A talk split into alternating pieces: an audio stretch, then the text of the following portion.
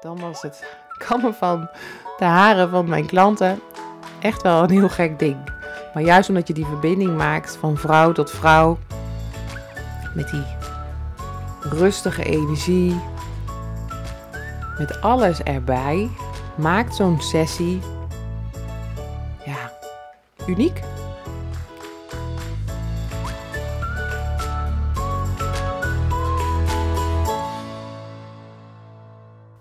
Hallo, hallo. Super leuk dat je luistert naar deze podcast. Ik ben Nienke en founder van het unieke concept ASMR hoofdmassages. Ik draai een salon waar je diepe ontspanning ervaart door deze combi en heb een academy waar je kunt leren hoe je zelf een expert wordt. Vind je net als ik dat het ontspannen door ASMR de norm gaat worden? Wil je graag weten wat ASMR hoofdmassages voor jou kunnen betekenen? En ben je benieuwd naar mijn reis als ondernemer? Dan is dit de juiste podcast voor jou.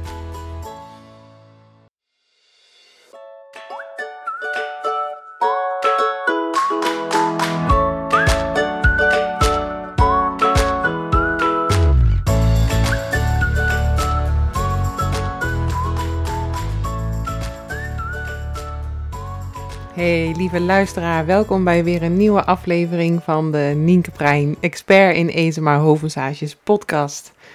Ik ben uh, net terug van een nachtje weg met mijn man. Wij zijn twee dagen naar Den Haag slash Scheveningen geweest. En wij hadden oppas in ons eigen huis op onze dochter. Dus dat was echt ja, heel relaxed weggaan. Want zij ging gewoon lekker door in haar ritme, in haar eigen bed. Met haar eigen spulletjes helemaal om haar heen. En uh, de twee uh, lieve vrienden die voor haar zorgden, die zagen het als een echt uitje. Die zeiden, oh, we hebben heerlijk geslapen en het is hier zo rustig en het is hier zo stil. En het kind was echt helemaal relaxed en heel erg fijn. Mogen we de adopteren? We nemen hem mee. nou ja, zijn grenzen, dus dat dan weer niet. Nee, maar die had het gewoon hartstikke leuk gehad. Dus dan ben je echt heel relaxed weg. Dus dat is echt heel erg fijn. En wij hebben gewoon in Den Haag, uh, ja, heel ontspannen en relaxed ons ding gedaan. En uh, eigenlijk wat ik eruit vond springen was uh, het bezoek aan Crazy Piano's. Ik weet niet of jullie er ooit zijn geweest, maar ik vond het echt super tof. Mijn man die was echt jaren terug geweest. Zei, ja, we moeten daar echt naartoe, want je zit daar gewoon lekker te eten. Live muziek, je kan verzoeknummers aanvragen. Nou, fantastisch. Twee mensen op de piano, allebei ook nog kunnen zingen. En dan uh, mondharmonica erbij en twee mensen op de drum. Relax sfeertje, fijne muziek, lekker eten. Ik zei, ik ga niks drinken. Um, nou, dat is mislukt, want ik zat lekker aan de rode wijn en de pornstar en de martinis. Als ik dan een cocktail neem, dan graag die. En uh, nou, dat was echt heel erg leuk. Vandaag lekker uitgewaaid bij de zee. En uh, we zijn bij Simonis geweest. Um, ik weet niet of iemand er bekend mee is, maar dat is echt de viswinkel, vind ik, in Scheveningen. En um, ja, het is echt zo'n ding van... Uh, wat ik altijd al wilde doen, was namelijk een fruit zo'n etagère met allemaal uh, ja, van die schelp- en schaaldieren uit de zee. Dat wilde ik echt al jaren, maar ik vond het ja, echt nooit, uh, nooit het geld waard. En dan moet ik zeggen dat het wel het geld waard was, maar dat ik het mezelf niet waard vond, dat was meer het probleem. Dus mijn man die zei, weet je wat we gaan doen? We gaan naar Simonis in Scheveningen en als lunch, dan betaal ik, dan krijg jij een fruit. Dus er kwam echt zo'n schaal vol met ijs, met uh, van die krabpoten. En een halve kreeft en garnalen en uh, ja, dikkere garnalen en weet je die andere dingen ook weer, rivierkreefjes en kokkels en mosselen. Nou, lekker whisky sausje erbij. Dus ik was helemaal gelukkig. Ik wist mijn god niet hoe ik dat moest doen met die krappen, met die kreeft. Ik voelde heel decadent dat ik het zat te eten, maar ik wist echt niet wat ik aan het doen was. En wat wel leuk, uh, leuk weetje is, is dat toen ik mijn man leerde kennen, toen vond hij haring en kibbeling dan nog wel te doen. Maar garnalen en andere toestanden, daar bleef hij van weg. En hij zei vandaag, nou, ik denk dat ik uh, voor de vrijdagspecial ga. Ik, uh, ik neem die zes oesters met een wijntje erbij. Ik denk, nou, die man is niet goed. Maar zo zie je maar weer wat, ja, wat zoveel jaren bij elkaar. Dat je dan toch elkaar ziet veranderen en dat hij zijn smaak heeft uitgebreid en dingen heeft geproefd. En wat ik nog wel een leuk ding vond, was dat ik dacht: dit is natuurlijk wat onze dochter echt, nou ja, nog wel denk ik één keer, twee keer per week meemaakt. Dat je iets voor haar neerzet wat ze nooit heeft gehad. En dat wij dan pretenderen van, het is echt heel lekker, nee, proef maar. En dat zij dan zo om, uh, ontdekkend zit te kijken van, wat vind ik hiervan? En dan het in haar mond steekt en dan, we zeggen al, we hebben altijd een bakje erbij en zeggen, dat is een nee dankje bakje. Daar kan ze alles in noemen van ze denkt, nou, nee dankje. Eh, of ze zegt dan van, nou, ik vond het wel lekker, maar ik hoef niet nog een keer. Dat soort dingen. En dat had ik vandaag zelf ook een beetje. Dat ik dacht met die krap, wat moet ik daarmee? En uh, het was niet een nee dankje, maar ook niet, uh, goh, ik lust het nog een keer. Maar dat geeft niet. Ik vond het wel leuk om het uit te proberen. En uh, nou ja, dus, dus ik ben helemaal relaxed. Ik zit nu op, de, op de werkkamer onder het schuine raam. Het regent, nou ja, zoals de afgelopen drie weken geloof ik, uiteraard weer. Het vertrouwde geluid. Ik vind het altijd wel rustgevend. En ik dacht, ik ga toch even mijn podcast opnemen. Want afgelopen week, zo gaat het eigenlijk altijd bij mij dan. Ik heb altijd wel een lijstje in mijn hoofd van podcasten die ik nog wel een keer wil maken. Maar ik word ook heel vaak gewoon geïnspireerd zo door de week door. En dan denk ik, oh ja, hier moet ik echt een podcast over maken. Vaak gebeurt dat dan tijdens het masseren. Uh, maar ook wel gewoon random als ik, uh, nou ja, gewoon mijn dag doorkom, dat ik inspiratie krijg. En de, het onderwerp van deze podcast is uh, verbinding op één. En daar wil ik graag wat over uitweiden. En om een beetje in te leiden, uh, kom ik eigenlijk op een uh, gesprek wat ik had met iemand die interesse heeft in de Academy. Zij heeft een eigen headspa. En dat is echt een beetje zo'n hype aan het worden. Hè. Ze ploppen als paddenstoelen uit de grond. Iedereen die wil of heeft een, of een headspa. want hè, zo, zo val je op en het is heel erg gewild. Uh, maar als je niet oppast, dan is het natuurlijk een soort veredelde manier aan het worden van je haren wassen. En krijg je een hele bult uh, advies over uh, hoe je je haar verzorgt, hoe je je schedel schoon houdt. En word je lekker gefeund, krijg je een kopje thee. Um, en het is echt wel een beetje kijken van wat spreekt mij nou aan aan zo'n headspa? En waar ben ik eigenlijk precies op mijn plek en waar ben ik dan naar op zoek? Nou, als je dat mij vraagt, dan ben ik namelijk op zoek naar ultieme ontspanning. En waarbij vooral niet zoveel gekletst wordt, waarbij een fijne sfeer hangt, waarbij er een kundige um, uh, massage, uh, massagesalon-eigenaresse is. En waar je echt even het gevoel hebt ja, dat je helemaal in de watten wordt gelegd. Dat zou ik zoeken in een headspa. En die, deelnemer die zei ook tegen mij van... Ik zoek echt verdieping, hè, waardoor mensen echt voelen waarom ze bij mij komen. En niet omdat die headspa ineens zo'n TikTok-ding is geworden. Dus daar moest ik wel hard om lachen, want dat is wat ik de afgelopen tijd wel heb gedacht.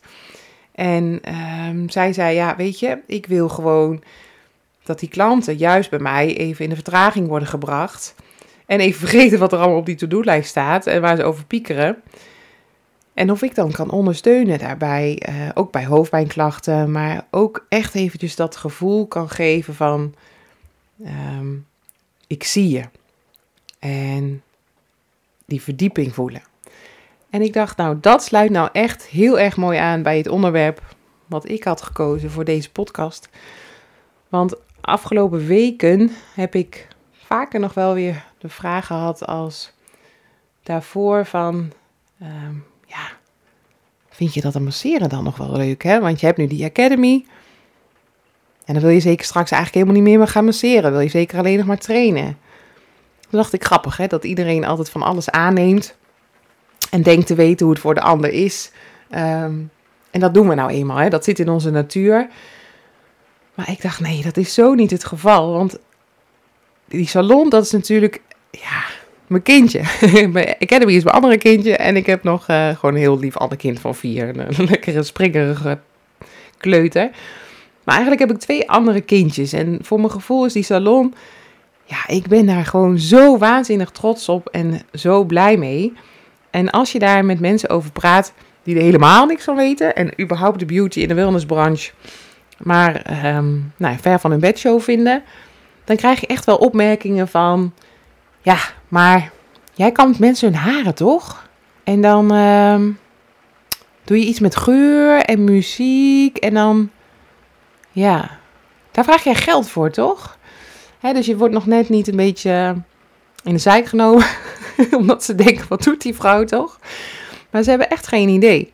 Kijk, en ik zeg altijd wel, gentle hairplay, waar het borstelen van de haren van mensen een onderdeel van is, dat zit als een soort rode draad verweven door de zes sessies die ik aanbied in de salon. Dus ik borstel heel veel de haren van mensen. Dat klopt absoluut. Maar is dat dan de basis van mijn sessies? het, het borstelen van de haren van mensen? Nee, natuurlijk niet. Als je mij vraagt van wat staat nou op nummer 1 van wat jij daar doet in die salon, dan vind ik echt dat ik voor mezelf ehm, het verbinden, dat ik dat op nummer 1 heb staan. Ik maak echt die verbinding met die ander. En omdat ik die ander echt zie en aandacht heb voor diegene op dat moment. En dus niet dat ik al mijn energie aan die ander geef, maar ik heb wel op dat moment de energie en de ander uh, volledig in beeld. En ik voel ook echt wel aan wat er op dat moment speelt. je voelt de ander, uh, ander de energie. Je weet hoe iemand binnenkomt. En het allermooiste is ook dat je die energie voelt veranderen op het moment dat iemand op die wellnessbank ligt. Je ziet de hartslag vertragen, omdat je de ademhaling langzamer ziet worden. En de ademhaling zit vaak in het begin heel erg hoog.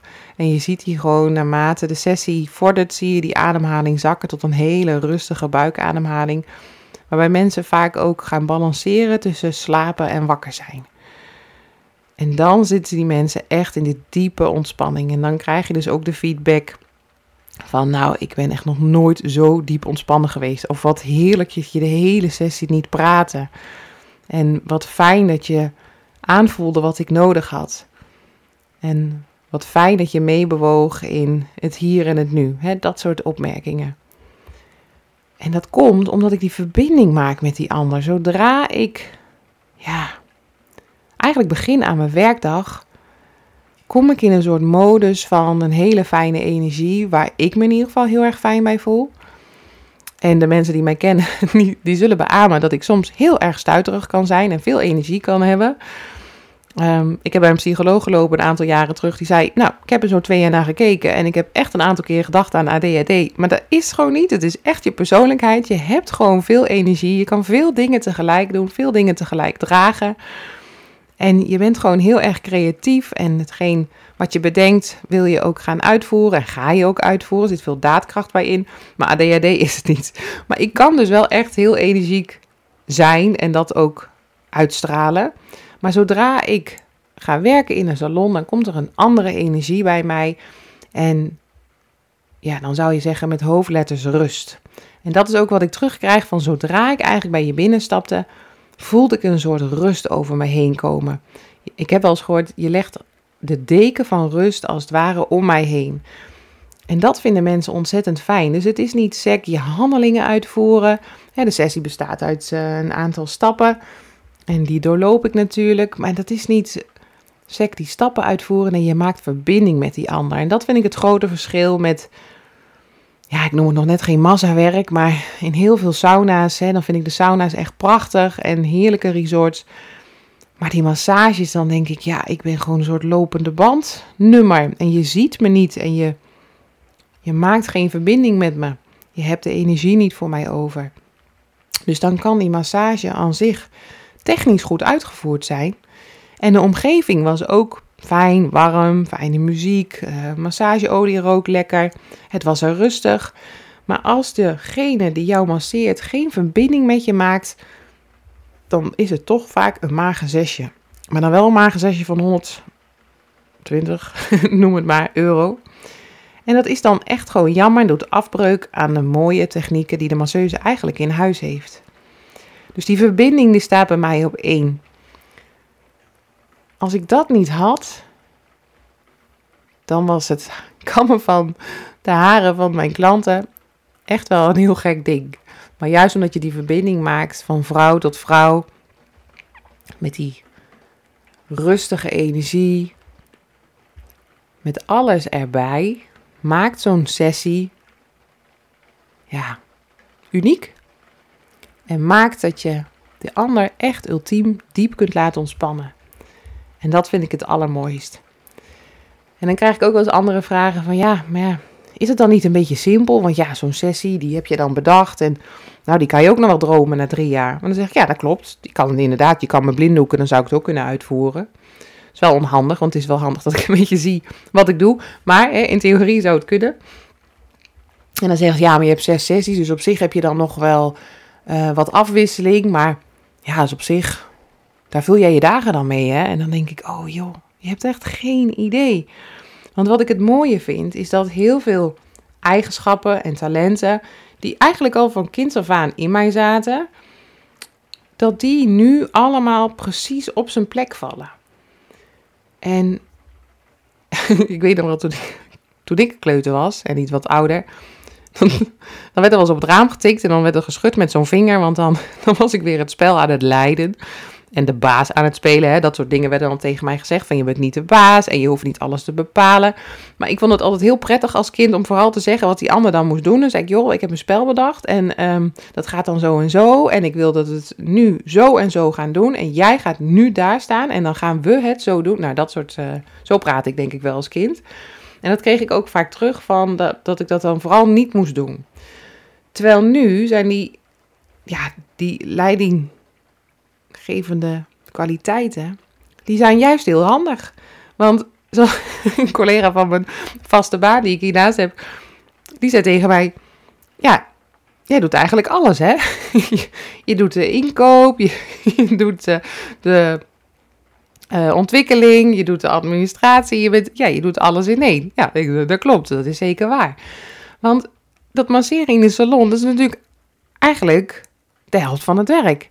En de andere helft van het werk, dat is gewoon ja, die salon leiden. En in mijn geval ook een academy. Maar laat ik vandaag even een beetje focussen op die salon om mee te beginnen. Want die leidinggevende kwaliteiten, die heb je natuurlijk wel nodig. Want als ik vanavond ga slapen en ik word morgen wakker, dan heeft niemand vanavond, toen ik ging slapen, de boekhouding gedaan. Of uh, een nieuwe sessie uitgeschreven. Of uh, een pand gezocht voor mijn salon en mijn academy. Of de websites bijgewerkt. Um, ga zo maar door. Weet je, er zitten natuurlijk echt heel veel zaken die je ook moet doen op het moment dat jij een salon runt. Dus dat leidinggeven, dat is nu wel heel erg handig. En ook wat ik daar straks al zei, van, nou, dat ik heel veel energie heb, veel tegelijk kan doen. Uh, echt doorzettingsvermogen heb, dat ik snel kan schakelen, dat ik het plannen echt wel goed in de vingers heb. Ja, dat zijn wel eigenschappen die je gewoon nodig hebt op het moment dat je in zo'n salon wil staan. Neem daarbij dat ik op mijn zestiende de keuze maakte om de opleiding tot verpleegkundige te gaan doen. En dan kun je eigenlijk wel zeggen dat zorgen mijn tweede natuur is. Dus wat ik echt helemaal in de vingers heb door jarenlang in de zorg te hebben gewerkt. Uh, en dan moet je echt denken aan, ik heb de thuiszorg gedaan. Daar heb ik mensen verzorgd van 32 met een hersentumor die ging sterven. Tot een mevrouw van 92 met hele diepe wonden, geamputeerde voet, stoma, zonder voeding. Niet allemaal in de ene patiënt trouwens. ik vergat de schakeling te maken tot en andere voorbeelden.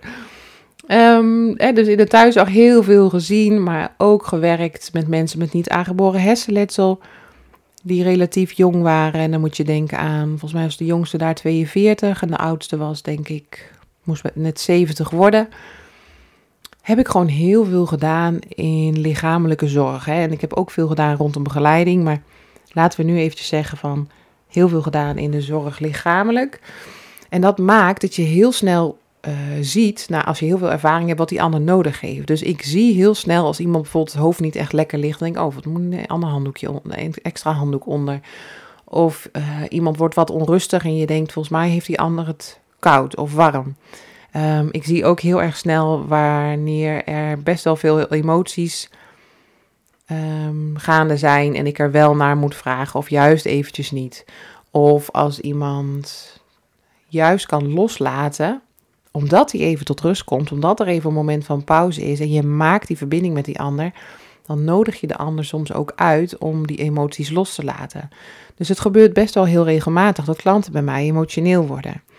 En ze blijven heel rustig liggen. Ademhaling is ook relatief rustig, maar ik zie de tranen uit de ooghoeken verdwijnen. En ik dep ze even af. En ik probeer de klant wat meer te laten aarden. En ik ga gewoon verder met de sessie. En dan zeggen klanten ook: Ik merkte dat je me zag, ik kon mezelf zijn, maar ik kon wel in mijn moment blijven. Want zodra ik die ander ga vragen: Hey, gaat het wel? Kan ik nog wat voor je doen? Hey, wil je een tissue? Oh, ik zie dat je huilt. Dat soort zaken. Dan onderbreek je die ander weer in het loslaten van die emoties. Mooi bruggetje naar die zorgervaring.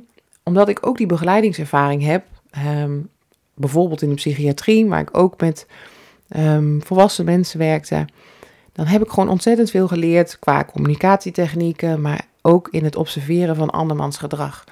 En dat maakt dat ik heel snel um, aanvoel en zie wat er aan de hand is. En daar ook mee om kan gaan. Wat ik echt heb moeten uitschakelen, is dat ik dus geen hulpverlener ben in mijn salon. Want ik had nogal de neiging in het begin om dan die ander daarna zijn levensverhaal te laten doen en nou ja, tips te geven of mee te denken. En dan, dan koop ik echt in die hulpverlenersrol. Terwijl dat was helemaal niet handig, want een kwartier later kwam gewoon en de volgende klant. Plus, dat komt helemaal niet uit. Want je hebt diegene net juist laten ontspannen, dan is het niet daarna heel handig om in dat levensverhaal en die emoties en de oplossing, om meteen daarin door te gaan. Ik gun het juist die ander en mezelf ook, om dan in die ontspanning te blijven. En dat moment dan eventjes te hebben. En dan komt het moment om weer te praten over van alles wat ook nodig is en wat speelt. Dat komt op een andere manier wel even. En hè, begrijp me niet verkeerd, tuurlijk maak ik altijd na de sessie uh, contact met de klant door te vragen van hey, hoe was die voor je en heb je het erover en hè, wat kan maar naar boven. Maar dat is dan een mooi gesprek, laten we zeggen van max 5 tot 10 minuten. Uh, en niet dat je daarna nog een uur met elkaar in gesprek gaat. Dus die, die zorgervaring, die is gewoon echt heel erg fijn. En dat zorgen, dat is voor mij een tweede natuur. Dus ik mijn best niet voor te doen. Het gaat gewoon allemaal vanzelf. Het is ook handig dat ik empathisch ben. Ik ben eigenlijk ontzettend positief ingesteld. Dus als iedereen begint met aannames en een soort roddeltoestand, dan denk ik, ja, maar het kan ook zijn dat. en dan komt er weer zo positief iets. Dan moet ik ook wel eens geremd worden en dan, ehm, nou, dan word ik ook wel eens naïef genoemd. En dan, ja, heel vaak is het helaas ook nog waar dat je denkt, oh ja, gat, nou, ik was van positief uitgegaan. Maar nee, jammer, toch niet. Maar al die eigenschappen, dat empathisch zijn, respect hebben voor de ander, zorgen als tweede natuur, veel energie, kunnen plannen, schakelen, veel tegelijk kunnen doen, positief zijn, leiderschappen, lef hebben, is ook een belangrijke. En dat doorzetten. Ja, dat zijn gewoon allemaal eigenschappen die wel handig zijn als salon-eigenaar en ook als eigenaar van de Academy. Want anders kom je er niet. Je kunt wel gewoon sec uh, leren hoe je iemand moet masseren. En dan doe je ergens een cursus van een, uh, van een dag. Dan krijg je een stukje theorie en daarna ga je oefenen op elkaar. En dan ga je naar huis en dan denk je, ja, nou oké, nou heb ik geleerd van ik begin zo met een gelaatmassage en dan pak ik een beetje olie en dan geef ik een beetje druk en dan ga ik En dat leer je dan allemaal. Maar dan ben je er nog niet. Er komt nog zoveel meer bij. En dan is het wel handig als je van nature er al wat eigenschappen in hebt zitten. die passen bij het vak saloneigenaresse zijn. Want met masseren alleen ben je er nog niet. Je maakt gewoon altijd contact met die ander. En als je geen contact maakt met die ander en puur de massages wil uitoefenen, dan denk ik niet dat je een succesvolle salon hebt. Dus dat zullen alle salon-eigenaressen of praktijkeigenaressen, die zullen dit herkennen als ik dit zeg. De verbinding die staat echt op één. En wat geeft mij dan het meeste voldoening? Ik denk wel dat het een totaalplaatje is. Want inderdaad, als ik alleen maar blij zou worden van het masseren, maar het uh, maken van de websites en de boekhouding en het ontwikkelen van nieuwe sessies en het ontwikkelen van de trainingen, uh, uitzoeken hoe je werkt met um, een boekhoudsysteem, de, uh, het boekingssysteem voor de salonafspraken, de websites. Um, Canva om posts te maken, social media, et cetera. Als ik dat allemaal niet leuk zou vinden, ik zou het echt verschrikkelijk vinden, had ik toch wel een baan waarbij ik 50% verschrikkelijk zou vinden en 50% masseren dan leuk. Dus dan, ja, dan ben je toch echt nog niet in balans. Dus dat is, um, dat is denk ik wel handig als dat er is. Maar wel met hoofdletten zou ik willen zeggen dat het verbinden met de ander, dat dat bij mij op één staat, juist omdat me dat zoveel voldoening geeft. Maakte ik dan in de zorg geen verbinding met die ander? Ja, natuurlijk wel. Maar ik werd daar niet blij van. En waarom werd ik daar niet blij van? Omdat het mensen waren die ik niet had uitgekozen. Kies jij dan je eigen klanten nu, Nienke? Nou, op een bepaalde manier wel. Want mijn website, mijn uh, social media, mijn advertenties zijn allemaal gericht op de doelgroep waarbij ik mij het allerfijnst voel. En dat zijn dus niet mensen zoals in de psychiatrie die echt multi-multi-problematiek hadden. En heel erg vaak um, heel depressief waren. Um, eigenlijk ook niet meer wilden leven. uh, ontzettend veel schulden, geen sociaal netwerk, geen uh, werk, vaak ook bijvoorbeeld geen opleiding gehad, een vervuild huis, et cetera, et cetera, et cetera. Dat zijn niet de mensen waarbij ik bij op mijn allerfijnst voel. Dus dat is niet mijn doelgroep waar ik nu voor heb gekozen bij zowel de salon als de academy. En tuurlijk maakte ik daar ook verbinding met die ander. Dat, dat, dat, ja, ik kan, niet, ik kan niet anders. Ook daar zie je die ander. Ben je er voor die ander? Heb je op dat moment energie? Maar als de andere partij jou geen energie teruggeeft, omdat het je nou eenmaal alleen maar energie kost, dan loop je leeg. Jongens, jongens, dan loop je leeg. En dat was het hele probleem. Ik maakte wel verbinding met die ander, maar ja, als die ander totaal geen verbinding met mij maakte, want die vond het allemaal wel prima. Echt een goed voorbeeld hiervan. Ik was in de psychiatrie, was ik er vier maanden, ben je vier maanden uit met zwangerschapsverlof? Nou, uh, lang uit geweest, zwangerschapsverlof. Ik kwam terug. Van de veertien cliënten die ik had, was er niemand, niet één, die vroeg: hey, je hebt geen dikke buik meer. Is een baby geboren toevallig? Hoe heet ze? Of uh, is goed gegaan? Hoe gaat het met je? Niemand. Iedereen praatte verder alsof ik ze gisteren nog had gezien. Dus ik bel aan. hey, Nienke, nou, ik had net weer een advocaat aan de lijn en die zei tegen mij... Nou, oké, hallo, ja, hoi. Lang niet gezien. Hoe is het? Nou ja, wat ik net zei. Oké, en we gingen door. Dat, dat kostte me zoveel energie. En ik snap wel dat die mensen geen energie voor mij over hadden. Want die hadden echt genoeg aan hun eigen ellende en konden niet erbij hebben in hun hoofd dat ik toevallig een baby had gekregen en misschien ergens op een roze wolk zat of misschien zwaar had gehad of niet. Of die hadden daar helemaal geen energie en geen tijd voor. Verwacht ik dan van mijn klanten dat ze altijd vragen hoe het met me is? Nee, ook niet. Maar je snapt wat ik bedoel, hoop ik. Ze stralen een andere energie uit. Ze hebben een heel ander doel. Ze komen naar hier met een bepaalde verwachting, met een bepaald verlangen, ehm, met een bepaald idee, met een bepaalde eerdere ervaring vaak al van de klanten die vaker komen. En het enige doel wat hier vaak is, is ik wil graag die diepe ontspanning. Even niks, even een moment van rust. Dus die verwachting vergeleken met al die andere mensen die ik heb verzorgd in de zorg, is gewoon compleet anders. Waardoor het afstemmen op elkaar en het verbinding maken met elkaar heel natuurlijk gaat. En mij daardoor ook helemaal geen energie kost. Ja, op een goede, op een, op een normale manier, zeg maar, in een totale balans. Dus het kost me op geen slechte manier energie, laat ik het zo zeggen. En juist omdat ik die verbinding zo voel met iedereen die hier binnenkomt in de salon of komt trainen in de academy, ja, dat geeft mij samen met al het andere wat nodig is om een salon en een academy te runnen, waanzinnig veel voldoening. Meer voldoening als dat ik eigenlijk ooit heb gevoeld. En dat is, ja, dat is echt heel erg fijn. En iets wat ik altijd heel vervelend vond als ik dat bij anderen zag. Want ik werd er altijd gewoon heel jaloers op. Dan dacht ik, jakkes, je zult toch maar gewoon altijd zo blij worden van je werk. Ik kan het me niet voorstellen. En ik heb zo ontzettend ge, ja, geworsteld met, ik wil dat ook. Als je geknal wordt, is vuurwerk. het is natuurlijk 29 december. Um, maar ik heb daar ontzettend mee geworsteld, want ik dacht, ik wil dat ook. Ik wil ook die, die passie voelen en die energie en dat vuur en die voldoening.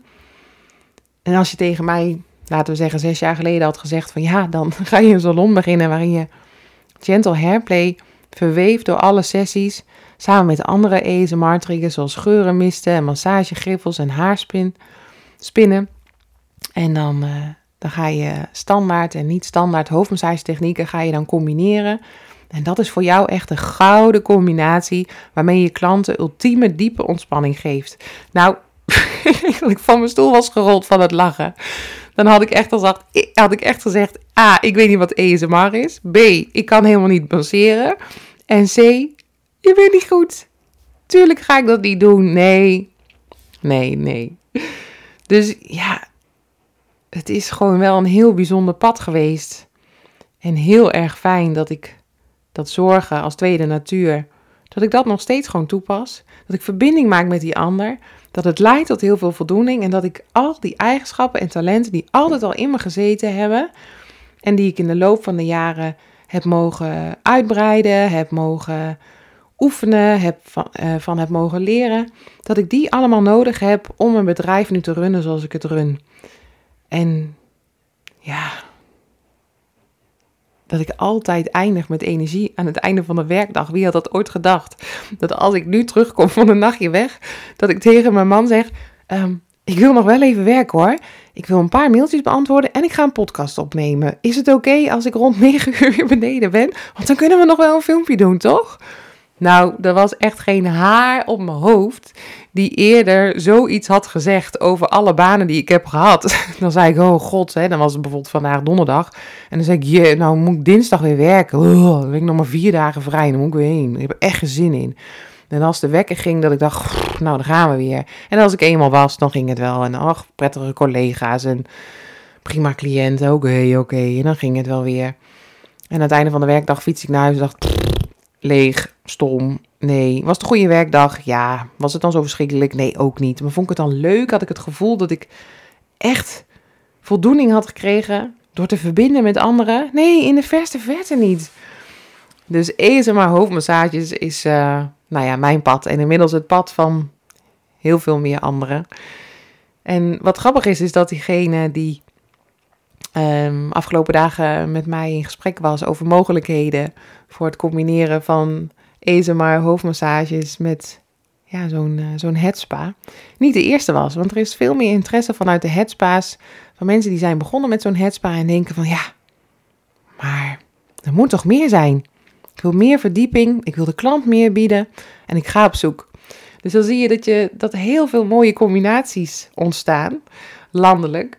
En uh, ja, ik ben daar alleen maar heel erg blij mee, want ik wil natuurlijk mijn missie behalen. En mijn missie is dat ik ESMA hoofdmassages verspreid als een soort olievlek over Nederland. Zodat alle mensen kunnen gaan ontspannen van de unieke combinatie van ASMR-triggers en hoofdmassagetechnieken. Want keer op keer op keer de reviews blijven binnenkopen. Zijn mensen zo dankbaar dat deze combinatie eindelijk live ervaren kan worden. En niet alleen maar op YouTube door het zo te kijken. Dus um, ja, voldoening met hoofdletters, passie en vuur met hoofdletters en verbinding met mijn klanten, met mijn deelnemers in de Academy, absoluut op één. Ja, ik denk dat ik hem wel heb. Wat ik wilde vertellen. Ik denk dat het een hele mooie inkijkje is geweest in mijn hoofd, in over hoe ik denk over het verbinden met anderen en hoe blij ik daarvan word. Ik hoop dat je iets hebt gehoord waarvan je dacht: Oh, dat heb ik ook. Wat een herkenning. Of ik moest erom lachen. Of hey, hier raak ik van geïnspireerd. Laat me vooral weten wat je ervan vond. Uh, je kan erop reageren of je stuurt me even een berichtje via Instagram. En voor nu ja, spreek ik uh, jullie weer in het nieuwe jaar. Want dit is de laatste podcast van 2023. En 2024 gaat heel veel mooie dingen brengen. Ik ben uh, voorzichtig al met jullie aan het delen dat er iets heel uh, moois is behaald qua ondernemersdoel. Ik ga het met jullie delen zodra een aantal zaken definitief, definitief zijn. Dan horen jullie er alles, alles over.